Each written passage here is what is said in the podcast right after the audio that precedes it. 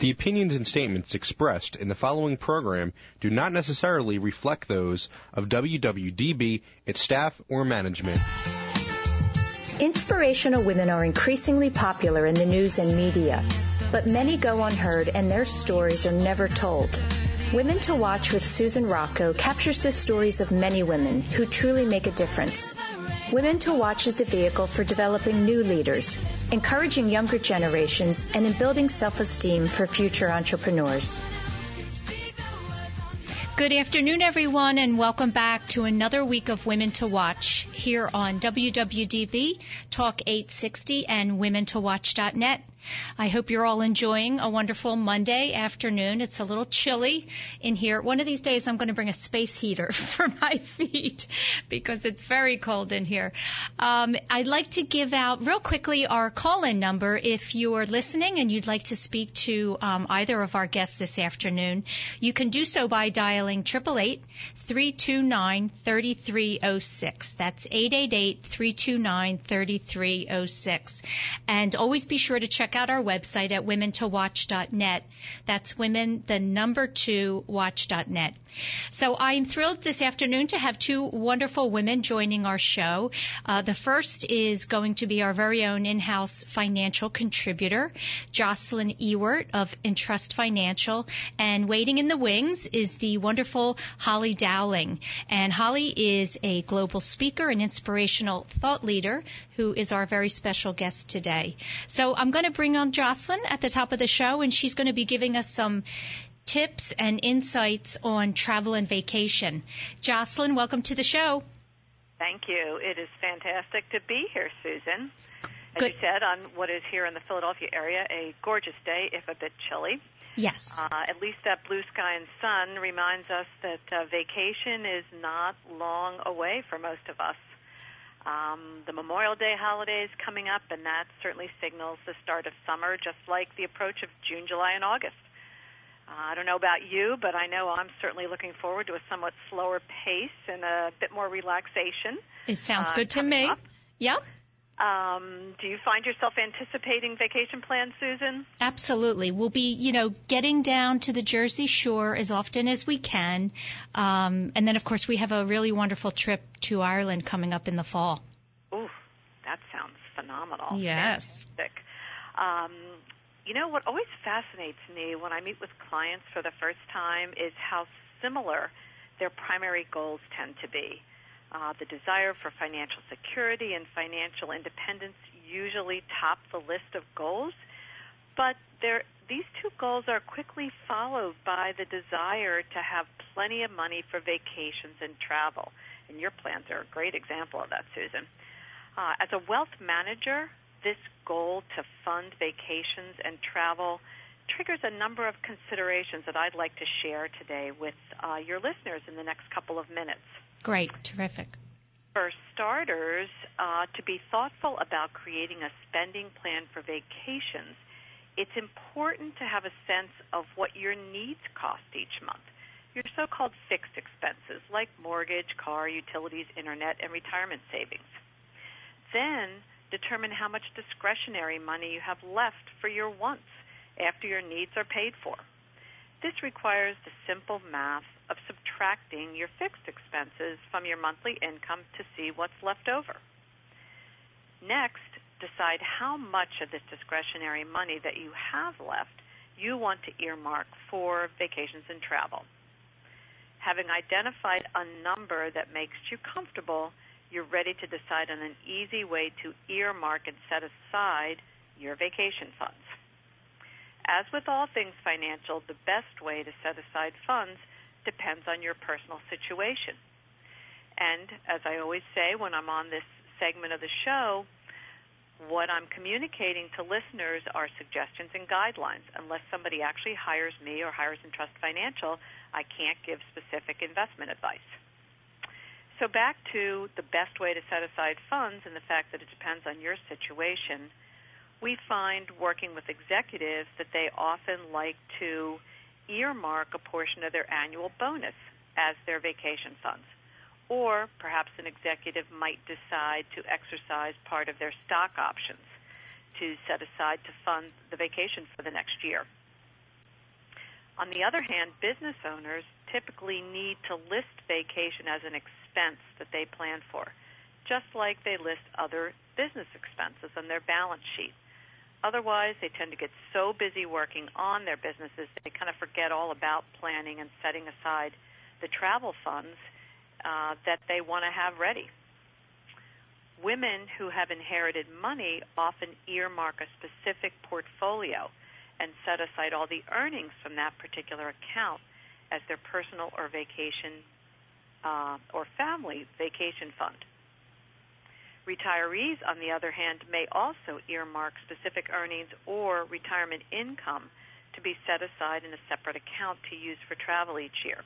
For example, one strategy a lot of retirees like is to direct their monthly Social Security incomes into a specific fund, and that becomes their vacation fund for the year. So, to recap a moment for your listeners, to make sure you have the money you need when it's time to head on your favorite, head for your favorite travel destination, remember, first of all, to decide how much of your discretionary income you want to set aside for travel and fun. Second, decide which portion of income or what investments you want to earmark for vacation funding.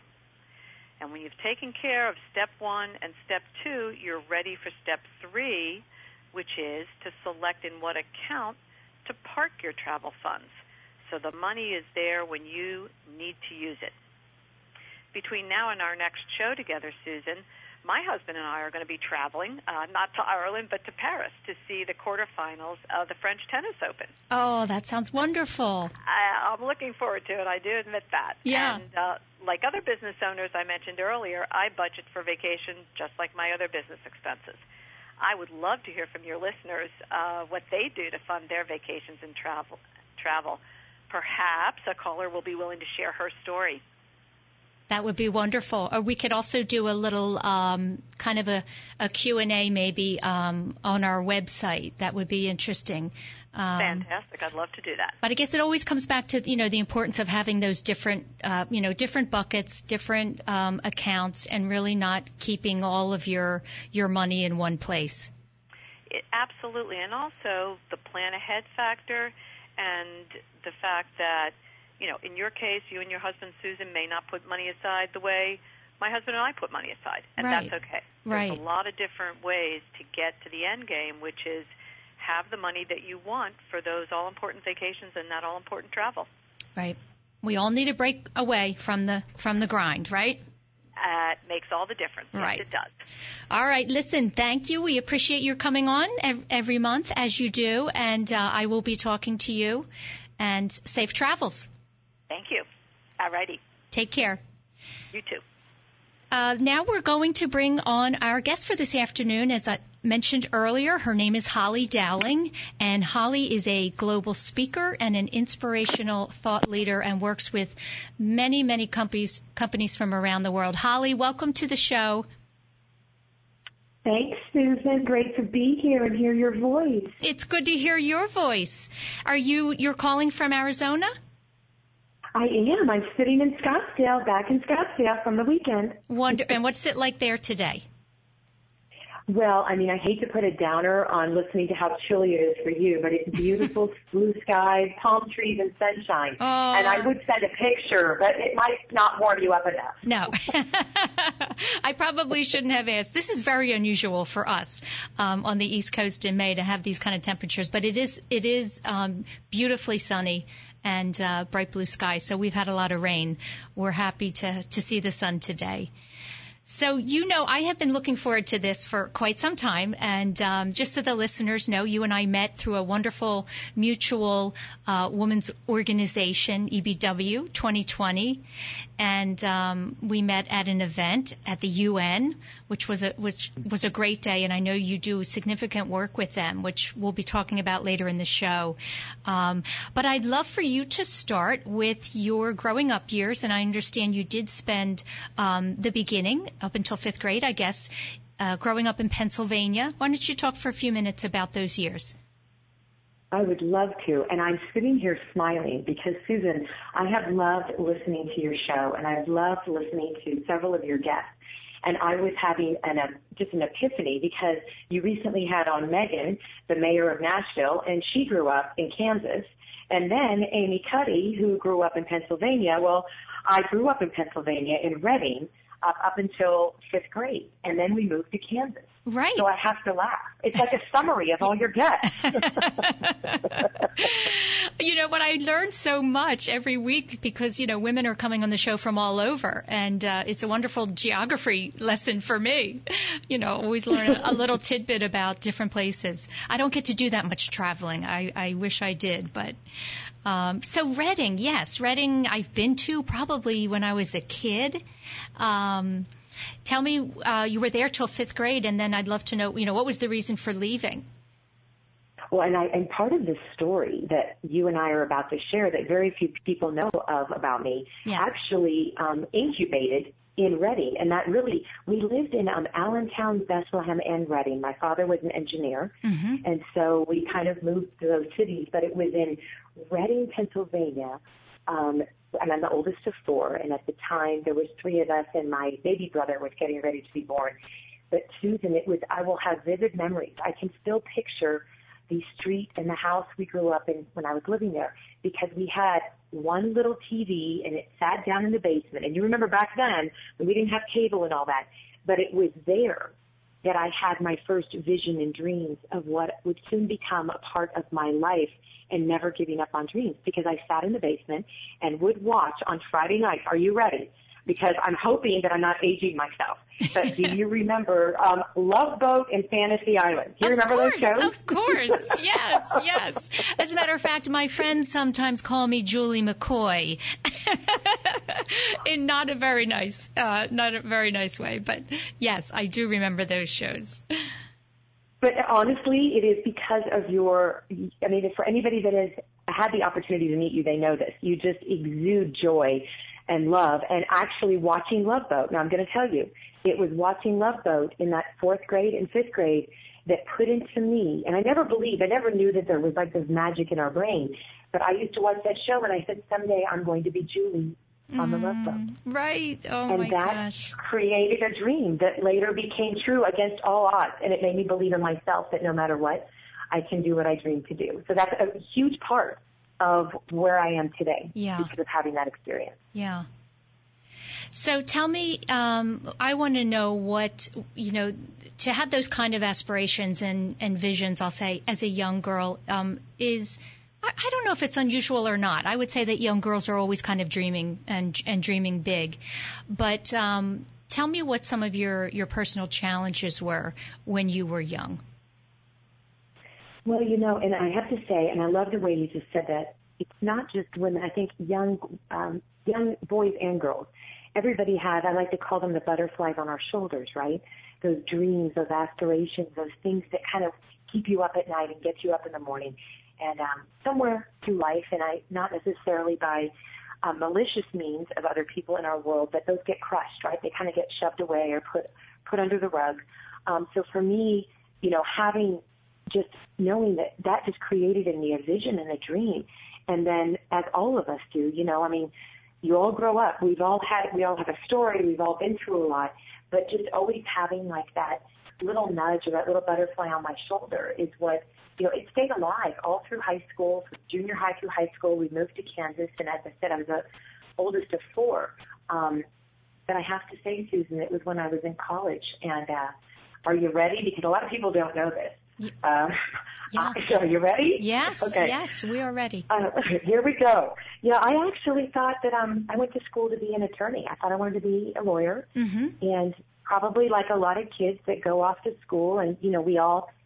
I, I have to say, I was just with some of my siblings this weekend uh, for my son's graduation in Chicago, and we were all sitting around and reminiscing that I'm so in awe of my siblings, and we said, well, the one thing we all are so proud of is we had to start working at a very young age you know, really having those part-time jobs and having that work ethic. So I'm at college and um, I called my dad and I just said, I think I'm going to quit college. I don't want to be a lawyer. I hate my classes and I want to go travel the world. I want to be a cruise director. Oh, Susan, you can only imagine the other end of the phone. no, no dad wants to hear that their daughter's quitting school to go be a cruise director. Absolutely. No. And I mean, it was dead silence. Yeah. I mean, it was like this long pause, and I thought, well, maybe he's not there anymore. And all I heard was, on my dead body, are you quitting college? um, okay. And so it kind of, um, you just figure out a way to finish your degree.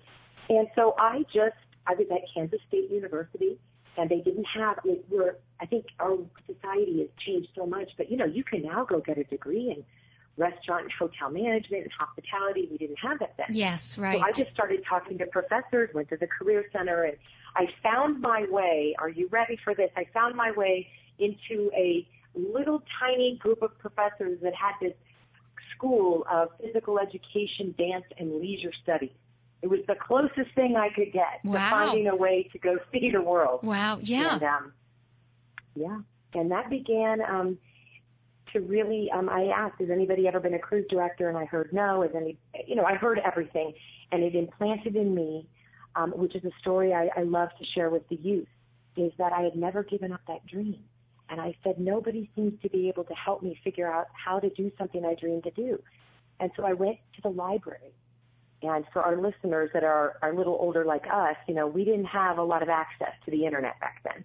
I went to the library and I pulled out all the magazines for travel and I went to the backs of magazines and looked up the little ads for cruise ships and I wrote down 40 of them. I proceeded to go back to where I was living and called all the 800 numbers and asked, do you ever hire, um, how do you hire? Do you hire people? What, can, what do I need to do? Can I get an internship? And that just created, um, I heard no, you know, or I heard a lot of excuses. You know, we do hire, but you have to speak five languages. You have to do this. Mm. A lot of things. Mm-hmm. And I decided I had 19 people that said, yeah, send your resume, send something, no guarantee. Um, I took those 19 contacts and I made hot pink resumes and hot pink cover letters. And oh, by the way, uh, I have to share with you this, Susan. I had actually made um, appointments at local travel agencies and asked the owners, do you know how to get a job on a cruise ship? And of course, I always heard, um, it, get your head out of the clouds, 10 years waiting list. They don't hire people as young as you. You know, I, I heard everything. Yeah. I sent off 19 cover letters and resumes. Wow. Uh, now. Holly, were you what year? Were you? I guess 21 at this time. Is this when you right out of school? How old were you? No, I was still, um, I was a junior in college. I was not even, it was the summer before I was going to be going in to be a junior, so I was a summer, and I was just at the tail end of that last semester of my junior year. So I was only 18 years Wow. old. I Okay, you were even- 18. Yeah. Wow. Okay. I love, and I love that you're getting the color of this, right? Yeah. you- You know, you believe you have these things that you're going to do. We all have this like ambition and dream. And so I kid you not, I sent those off, and I always say to people, don't ever lie on your resume because um, it will come back to get you. And I didn't. I was getting my minor in French. I got two phone calls, Susan, out of the blue after mailing those hot pink envelopes. Those phone calls started off speaking to me in French. By the time I got off those calls, I had a job offer to have the first internship of anyone at Kansas State University, and I was going to be leaving in one month, and I was being flown to Papeete to Tahiti to be the social hostess aboard the SS Liberté. okay. Why not? Wow. Yeah. Well, well, my guess is okay. So I'm picturing this phone call, and my, you know, knowing you and your spirit and your enthusiasm and determination. Did you did you literally just in that phone call just kind of talk your way into that role? Well, I was so stunned.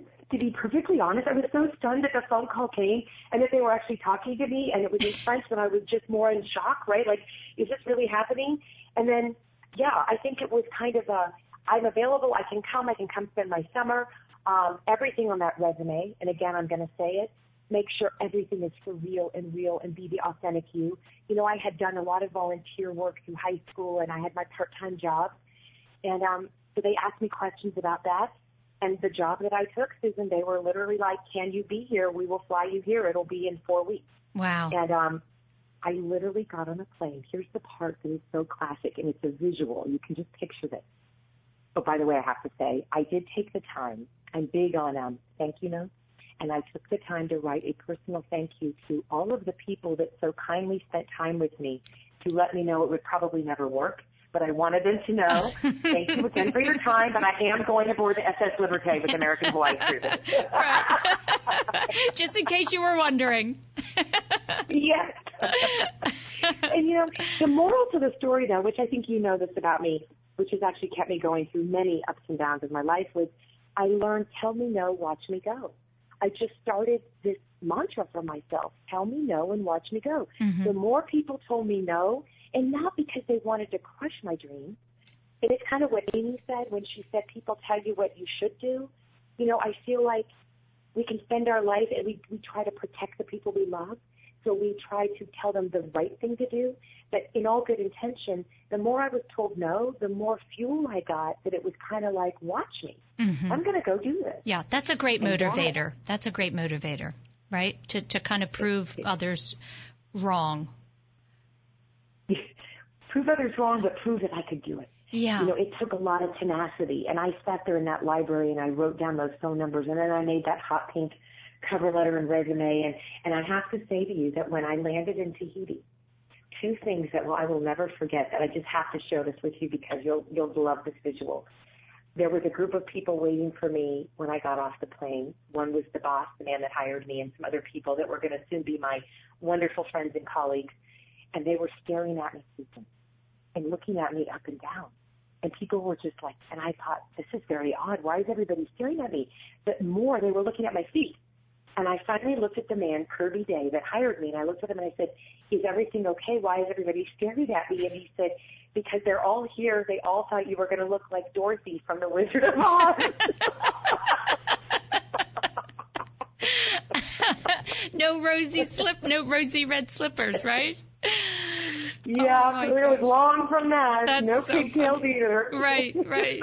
Oh my gosh, that's so funny. So, okay, how many? So, first of all, I want to know how your poor mom and dad. You know, when you said to them, "I'm leaving for Tahiti to be a cruise director," how did they come to terms with it?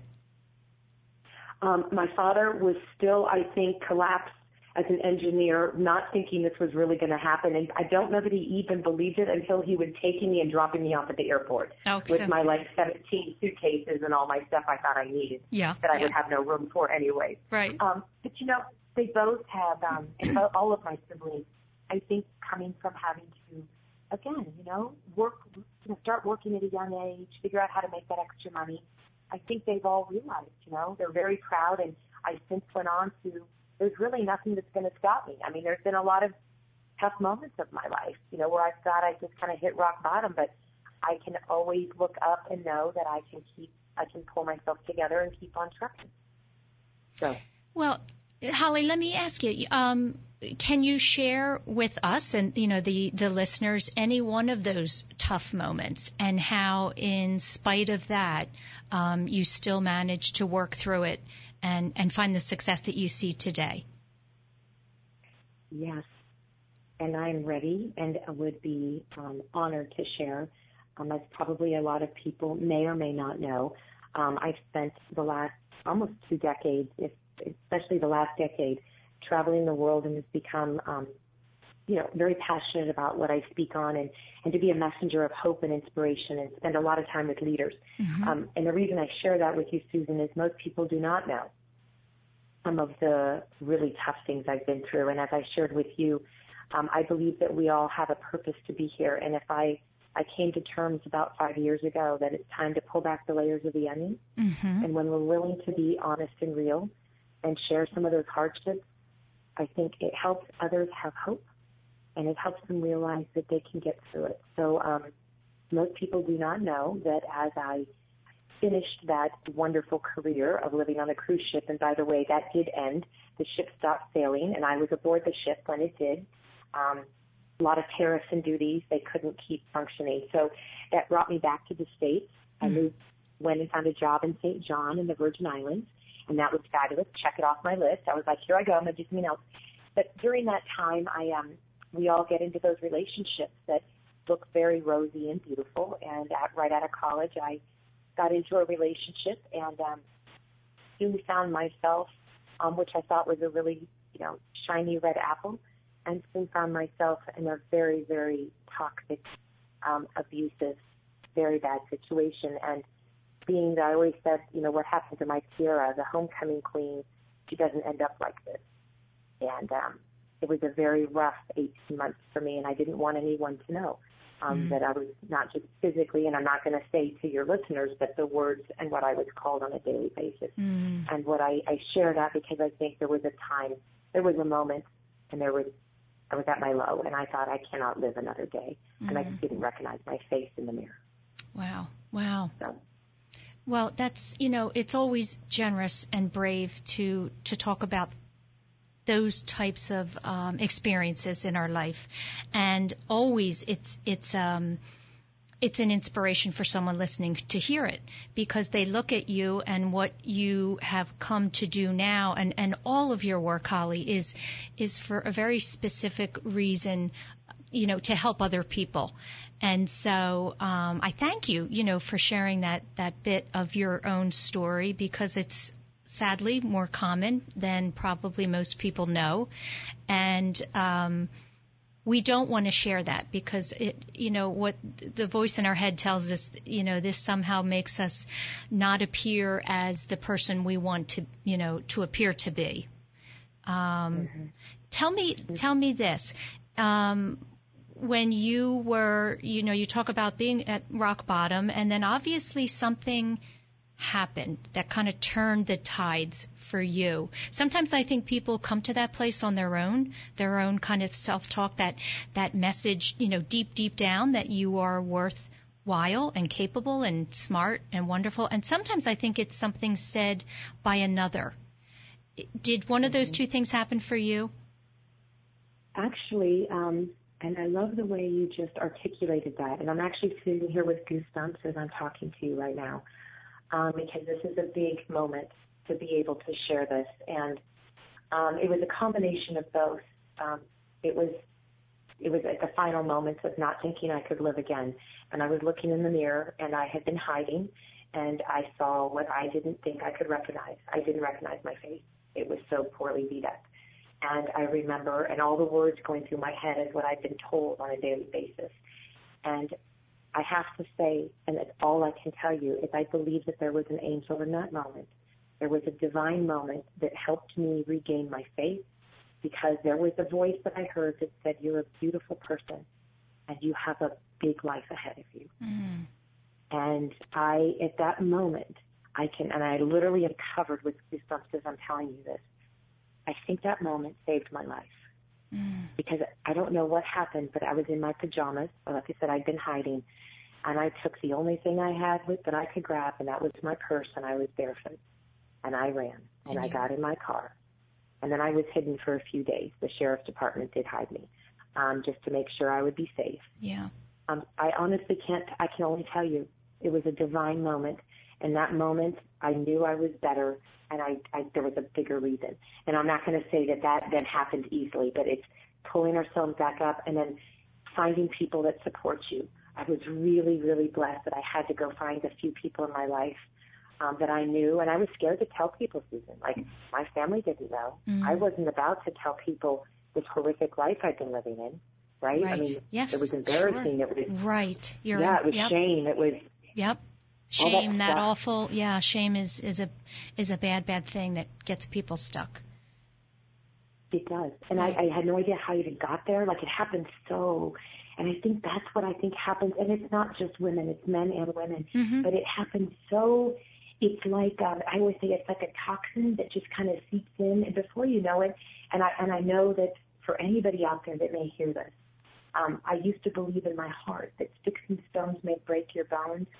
That old saying, but names will never hurt you. No, names will always hurt you. Names were harder for me. Mm. It was the emotional stuff that went into my head that took me years to get over.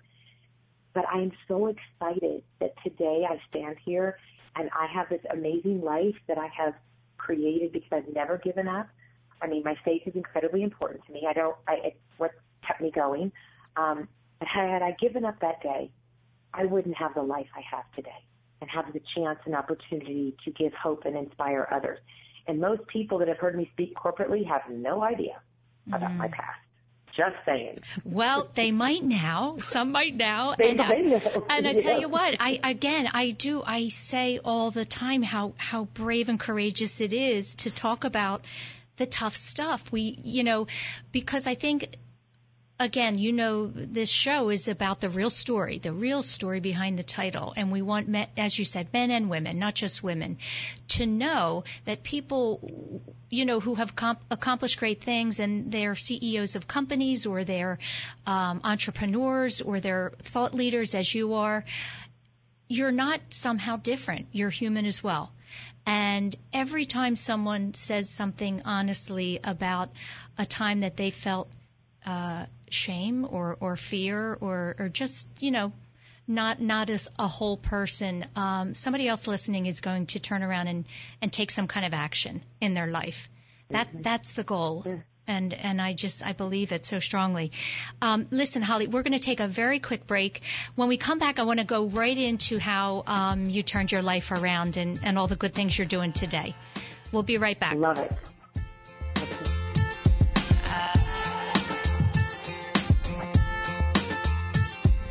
Where does one turn when faced with the devastating loss of hair from cancer or other medical conditions?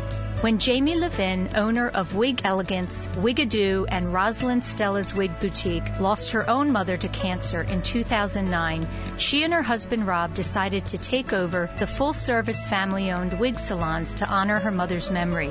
What their company offers is the personal and private experience that men, women, and children deserve at such a difficult time. To learn more about their unique services and warm and compassionate staff at all three salons, such as a free consultation with expertise, full education, private booths, and clean set and cutting services, go to wigelegancewigs.com or call 215-945-4900. That's wigelegancewigs.com, 215-945-4900. That phone number again is 215-945-4900. And ask for your special offer as a listener to the show on selected items such as $50 off a synthetic wig or $100 off a human hair wig. That's wigelegancewigs.com. There are 365 days to schedule a mammogram. Today is as good as any. Holy Redeemer Breast Care makes it easy. We offer the latest technology like 3D mammography and automated breast ultrasound that help find cancers in dense breast tissue. Plus, our same day readings mean same day peace of mind. Make today the day you schedule a mammogram. It's easy to request an appointment online at holyredeemer.com slash mammogram. Since 1858, Mount St. Joseph Academy has been educating girls to be leaders, founders, and independent thinkers. Students are taught to be collaborative, courageous, compassionate, confident, and spiritual. In this student-centered environment, the young women are transformed by recognizing their own potential and are encouraged to use it to make a difference in the world. To learn more about Mount St. Joseph Academy, go to www.msjacad.org or call 215 233 3177. That's msjacad.org or 215 233 3177. Welcome back, everyone, to another week of Women to Watch here on WWDB Talk 860 and WomenToWatch.net. I have a very special guest with me this afternoon. Again, her name is Holly Dowling. Holly is a global speaker and an inspirational thought leader. And uh, she was very generous and gracious uh, the beginning of the show to talk about her life story and um, some of the challenges that she faced years ago. But I wanted to, uh, I guess, a, a nice transition would be a question that I had for you, Holly, and that was about when we talk about transformation, which is really what you help people do today. Um, I wonder myself how much Tra- uh, how much of that transformation comes from these kind of external motivations? And when I say that, I mean um, coaches and, and leaders like you who who give people reminders and messages and really help them get to a place. And how much it, it is really this this self-talk or the as in your situation was this kind of a spiritual voice that came to you. Um, I'd love for you to just talk a few minutes about about the differences and which part each of those play in people really turning their lives around. Oh, I, I love that, Susan, because, um, and I have to say, you know, I'm so excited to be able to, my focus and my passion is, and I say this, and I say this a lot from stage, that I choose to not live in woe with me, I choose to live in wow with me. And I think the wow with me is what so many people have lost or forgotten. And so this, you know, when we think about transformation, I believe that I think for a lot of people, it's hearing that somebody else has walked in their shoes. You know, mm-hmm. I want to hear from people that have walked in my shoes that I can relate to. Yes. And I think when people like ourselves, like you're showcasing so many amazing women that are helping change, you know, lives and, and have found a way to find, re, maybe rekindle their self-esteem. And I think for men and women, I mean, the more I realize is that it's, they need that. They need somebody like us just to share something and have walked in their shoes. And I think for leaders, it's hearing stories. Like I love to collect stories from other leaders and um, I, I get back to the heart of the matter. You know, we are over strategized, right? Mm-hmm. We can use the word strategy in the leadership world right now globally. Yep. And I think everybody's sick of the word strategy, right? Right. And it's like at the end of the day, we're all human beings. And as a leader, what a privilege and gift it is to get to lead others. And I think we even forget that. So when you think about, is it an internal voice? I think sometimes we just need to be willing to be reminded. It's the tap on the shoulder. Maybe it's an inner voice. Maybe it's listening to your show and hearing a guest that maybe lights somebody's, rekindles their fire, um, and gets them excited. You know, I like to think we've lost the sense of dreaming. It's time to dream again. And maybe, and I see this a lot with even the men in the corporate global arena, they need time to take an intermission to mm. rekindle their mission. Yeah, we all need that. Yeah, and that's you know we talk about this a lot on the show, just taking the time for quiet. Um, I think if you recall in um, Megan's interview, she talked about that, that she has to make a point to walk into her office, close the door, and tell her staff and her team that she needs some some uh, a few minutes of just quiet to think because um, otherwise we're just living in this world of being reactive all day long rather rather than proactive. Absolutely. And do you know that there's actually research behind that? There's a lot of great authors out there doing all the science on the neuroscience, right, in our brain. But there is a lot to be said that it's not just because it feels better, but to not feel guilty, you're a far better. When we take time for us and close the door, just like she shared, and take that time, she's modeling that for her team and for the people she's leading. And when you give people permission, and I think that's one of the greatest things leaders can do, is give people permission to take time for you because guess what? Everyone wins. You're better. You're at your heightened level of productivity and creativity when you've taken that time to step back and just pause and, you know, regroup. You're also a better colleague, a better leader, and you're a better significant other, spouse, or parent. It's one of the biggest things that I'm a proponent of. It's um, really, you know, that word present, Susan. You know how we talk yes. about being present all yes. the time. Mm-hmm. It's a big buzzword, right? Yeah, it is. Um, yeah, it's a huge. And I was asked to speak on that not too long ago for a change management um, conference. And I said to them, I said, you know, I'm going to be honest with you. I have two things, two words that I feel are very vanilla right now. So if I'm going to come speak, I'm going to have to pull those words apart and help people understand that at a deeper level. One was pre- being present, and one was we hear a lot about work-life balance, right? Mm-hmm. Like, oh, it's work-life balance. And I firmly believe that work-life balance, that's a really vanilla phrase too. It's work-life boundaries. Because today in our world, work and life, our work and our personal life, they're one and the same. But you can have the juiciest, most productive, most glorious life and do what you love and have it at if you have boundaries. Mm, you have yes. to know how to have boundaries, right? Yeah, yes. And having boundaries is the gift of being present. So our, I always, and I, I love this too. I heard this once and I'm like, that's it. Give yourself the presence of being present. And being present means being receptive and attentive. So just like you and I right now, being with you on this, being interviewed, I'm sitting here with no distractions, 100% attentive and receptive. And when we are able to do that for ourselves and the people around us, you want to talk about the gift of love. You get people to truly feel they've been listened to because you're present with them and with yourself. people feel like they've been loved. Mm. It feels that good. Yeah. Oh, I love that. It's, it's so true. It's it's those when you're talking to to someone and you can tell that they really you have their full attention and and there's they're not distracted by any, anyone else in the room. That always feels really great, doesn't it? Because it makes you feel that what you're saying and offering is important and important to oh, them. Oh, yes. Yeah. You know, it reminds me of what, so I got your wonderful book came in the mail over the weekend, and it was a gift to me when I picked it up at the post office. Hollyisms, Hollyisms, Let Your Light Shine, which are great I just, you know, again, with the world that we live in and it's so hectic and busy, um, I love things that are short reminders and, and little snippets that give you inspiration.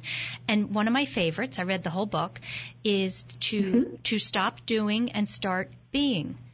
And that's a very mm-hmm. simple one, four words, stop doing and start being. I think women in particular sometimes think that it's a good thing to be really, really busy and doing, you know, a hundred things in a day, and that's somehow, um, you know, just a, I guess, a positive that they're doing, you know, uh, enough in the world, and it really is the opposite, right? That we, when you're doing all of that and you're too busy, you're missing, you're missing things left and right. Tell me what. Tell me yeah. about that. Stop doing and start being. Oh, I love that you love that one. And by the way, I was so excited to make sure you had that. And um, it's really a collection of some of the most uh, precious inspirations that have kept me going mm-hmm. through the good times and bad, right? And it's like, this is really important to me, so why not share it? And to stop doing and start being, you know, I believe there's a lot of power in the power of no. And I think women especially, and I see this in a lot of events that I speak at, Susan, women end up just crying because they're like, we feel we're doing the right thing by being so busy and saying yes to everybody and everything. And yet, if you can pause for a moment and think about your life and living on a hamster wheel, frankly, we all do, when you can stop and learn how to say no, because really don't feel guilty actually give yourself permission and say, when I can learn how to say no, I can open myself up to say yes, where I can be leveraged at my very best. Mm, and you know yeah, what? Right. You come alive and the world comes alive. I mean, you're a better mother. You're a better team member. You're better to your clients. You're just a better version of you.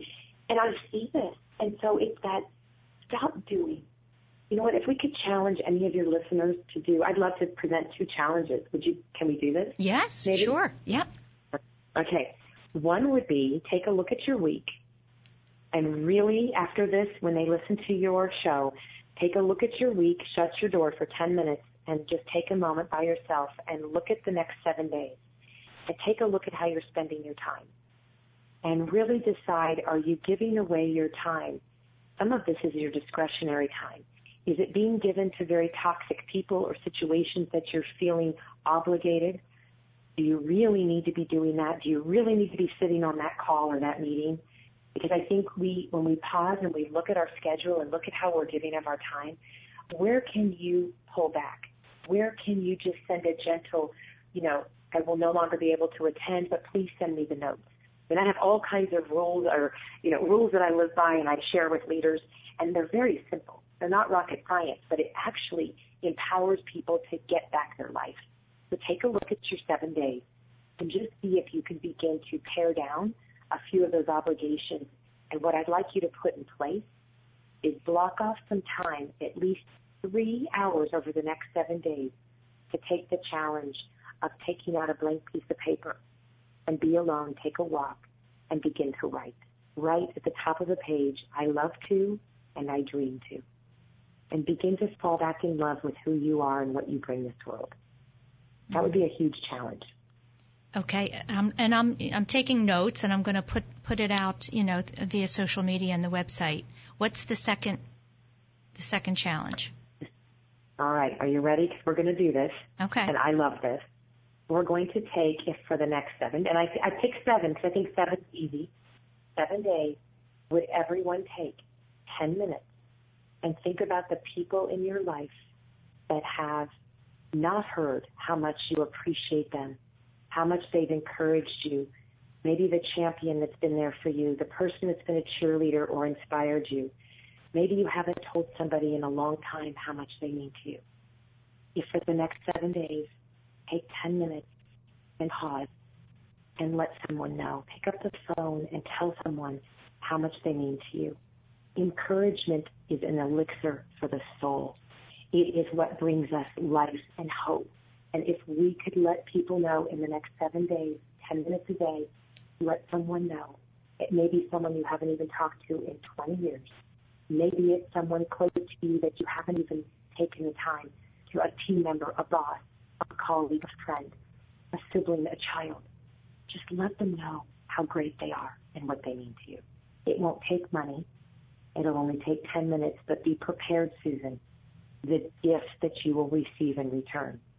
Because people will get, you will be blown away at the email you'll get back or the phone call that you might be the only person in someone's life that made them have hope again. Mm. Mm. I love that. Well, these I like both of these challenges because they begin with I want you to take I want you to to stop, you know, stop and sit down and be quiet. That's that's a that's a great, you know, ask for someone. It's not to do more, right? It's kind of to take a step back. So, um those are great. Those are both great. I um I wanted to I have a lot of questions. One, so I read a quote about you, and um, I think this is really wonderful and, and um, really gets to the heart of who you are. And it was a gentleman, I forget his name. I'm, I'm sorry, I forget who said this. It was a colleague, and he said Holly has a way of finding the best in people, helping them see it, and pointing pointing out ways to make it shine bright. And I wanted to know is that always intuitive? Um, that you're able to do that, or do you have some, uh, you know, tactics for um, finding that in people? In other words, asking certain questions. And I'm speaking particularly to your to the workshops that you do with corporations and, and executive leaders. Mm. You are the first person ever asked me that question. You asked wonderful questions. Well, thank you. And, and oh, seriously, I love it. And thank you for sharing a quote from someone that I, who knows who it was. And um, I have to say, it's really important to me what I'm going to answer that question with. Okay. I truly believe every day that I get the opportunity to be a servant. I believe that I'm a messenger, that I feel like if every day, it doesn't matter where I am in the world, I always pause and pray before I go out into any room, big, huge audience of thousands or small, intimate leadership sessions or workshops or strategy sessions. And I always just say, may I just be a messenger to rekindle hope and inspiration and help people find their life. I don't know that I can tell you that there's a strategy. What I can tell you is that there's never a day that isn't different and unique and beautiful based on the people that are in that room. And I always feel that it's such a gift to be a servant. I'm there to serve and support. And honestly, sometimes, Susan, I don't even know whose life might be changed, Mm. but that's why I feel like I've been put here. And I think, I think a lot of us, we kind of forget what is our biggest calling and our biggest purpose. And when we discover it, we can change lives. We can make a difference. So, um, I'm just fully present and I'm there to serve and I just allow, I create a very safe place for people and I go into lion's dens. When I say lion's dens, Hmm. I mean, I, I play with the big boys. I'm in with the C-suite a lot of times, globally, yes, corporately. yes, yes. Yeah. And well, and Uh-huh. I would imagine some of them, and and I'm going to say men in particular, only because women tend to be more open to, you know, this this discussion that you and I are having today is not about strategy and and numbers and analytics. And um, in general, you know, men tend to their their minds kind of go there. Women are more um, open to, you know, personal development, I'll say, right? So when you go into these situations and you have some skeptics, you, you know, you know, you're not providing them with Uh-huh. some kind of an Excel sheet or something. You know, you're more talking about personal development. Tell me how you win them over. Ooh, I love that. I wish you could see me right now. Do you know when you really get excited about something and you rub your palms together? Can you picture that right now? I wish I could see you. I'm rubbing my palms together Oh, because good. I truly, I, I love that. I actually welcome that. Now, I, I'm scared to even say that right now because you're going to probably have some callers that'll be like, "Oh, we're going to bring her into our toughest group of uh, leaders." Right, right. But, um, yeah, right. But and the reason I'm rubbing my hands and say I welcome that is because I feel like down deep inside, let's get back to the heart of the matter. I don't care how high up you are, and I go all over the world, and you know whoever you are, we are all human. And at the end of the day, we don't get time, and we need to be given time to break out of some of these paradigms and get out of this box of the way we're supposed to be thinking Mm. and all this strategy that's been thrown at us and get back to realizing that yes, you are a high level leader, but you have a privilege and you have a gift of being a really powerful leader. And I literally see grown men cry in some of these days. Now I know that sounds crazy, but they will literally look at me and say, I walked in here as a complete skeptic. I was prepared to pack my stuff and leave. And you know, I let people be really honest about where they are, whatever the discussion is we're going through. But I don't, I'll shake stuff up. I really shake it up because if I can't leave feeling that we made progress and that you can leave feeling you can make a difference for your life, it's never going to be all professional either, Susan. I think where some of these people, men and women, they need time to just reflect on who they are as a person. And we don't give, we put a lot of pressure on our leaders. Yes. And they take yes. it, right? They Right. put it on. But Yeah. they're human too. And they Mhm. don't get a chance to say, I'm exhausted. Yeah. I'm tired. Yeah. Right? And Right. I think that's the gift that's given to them. I can't tell you how I do it. I just know that's my that's my uh, prayer when I walk in is Yeah. to serve them and help them get to a place that maybe they haven't been able to get to in a long time. Well, I have to tell you that does not surprise me at all. That that um, those moments with you would actually bring someone to tears because, as you just said, it these are these are moments that people are not often given, and especially men. And you know, we talk about the imposter syndrome, right? I know that you know that phrase for women, but I would. I would say that that men probably walk around with that more than women because they don't they don't get together with the girlfriends and cry like we do. So they don't have those opportunities. They're always putting on the brave face and trying to be tough. And when you bring them into a room and give them an opportunity to talk, talk about you know what's been hard, um, and how overwhelmed they've been feeling, I would imagine that really you know it's it's again you're cre- you're creating that um, that atmosphere of, of trust and, and that's what happens and it's a great thing. Um, Yeah. hmm I would love And to. you know, can I just yeah, go ahead. go ahead? No, you go. I was just going to say, okay, I was just going to say, and, and on the topic, and, and just sharing about men, I think that one of the things that I'm seeing happen globally right now, and I want to make sure to just give this shout out, is that I do a lot of work with women in leadership, right? Mhm. What I'm seeing is that a lot of the men in the leadership, senior leadership positions, I'm bringing them in and having them share and having them sit on panels and executive panels. They are becoming the champions and the advocates and they are the ones standing up. You know, we talk a lot about mentorship versus sponsorship, Mhm. but getting men in, men are becoming our biggest proponents and our ambassadors. And I think I'm seeing where these are no longer two islands, right? Right. It's yes. one big island. That's And right. I want to thank and I do a shout out. There's a lot of, I, I could rattle off a whole bunch of great executive level men um, that are doing this, but I just want them to know thank you and keep doing it because it's not going unnoticed and you are making a difference in the corporate world in ways you can't even imagine. Huge. Absolutely. I agree. And yeah, it's exciting and it's wonderful. Um, yeah, ironically, I, I want to mention that you have three boys. You have three sons. And I'd love to ask you what you think you are teaching your sons simply by um, by them watching you and watching the work that you're doing. Oh, I wish you could interview them. Wouldn't it be fun to hear what they Yes. say? and you could be a fly on the wall. Yes. I mean, I think, Oh, you I know. love that. Yeah. I mean, I think obviously you have conversations with them, I'm sure, you know, just, you know, being a good mom, but I wonder what you think that, that they have learned from watching you. You know, um, I get emotional uh, even talking about this, but this weekend was a very monumental. My youngest just graduated from college in Chicago, and he's always been incredibly um, high EQ, incredibly gracious and appreciative, and always thanking me for because I was single for a long time too. So I now have an amazing, incredible best friend husband who's been an, an amazing father to them as well. Mm-hmm. Um, I have to say that they have, and my and my oldest son called me this morning and was just telling me things. I was like, "Is this my Mother's Day gift?" Because Aw. he's like, "Mom, I just want you to know I am who I am because of you." And I'm like, Oh, it's been a really emotional three Yeah. days. So if I Aw. sound a little tired, it's all from joy. But to answer your question, my hope and prayer was to raise these boys to be confident in who they are, be comfortable in their skin, um, stay true to their passions and their gifts. They're each completely different, doing three completely different things and pursuing their dreams, but be kind and considerate human beings.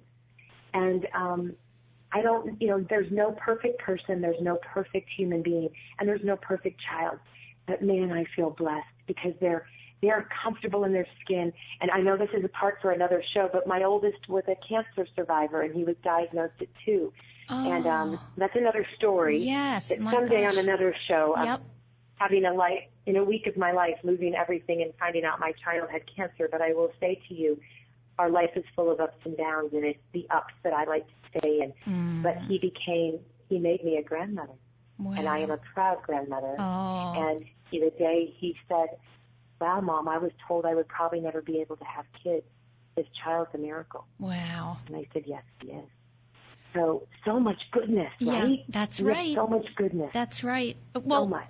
So let me ask you this. You know, your work and your job, what, what you do really requires you to be high energy and positive. So what do you do on a day where you wake up and you're feeling, you know, not so high energy and not so positive? Because again, that's, you know, it's a fallacy that we can um, be that way every day because things happen outside of our, you know, outside of our control.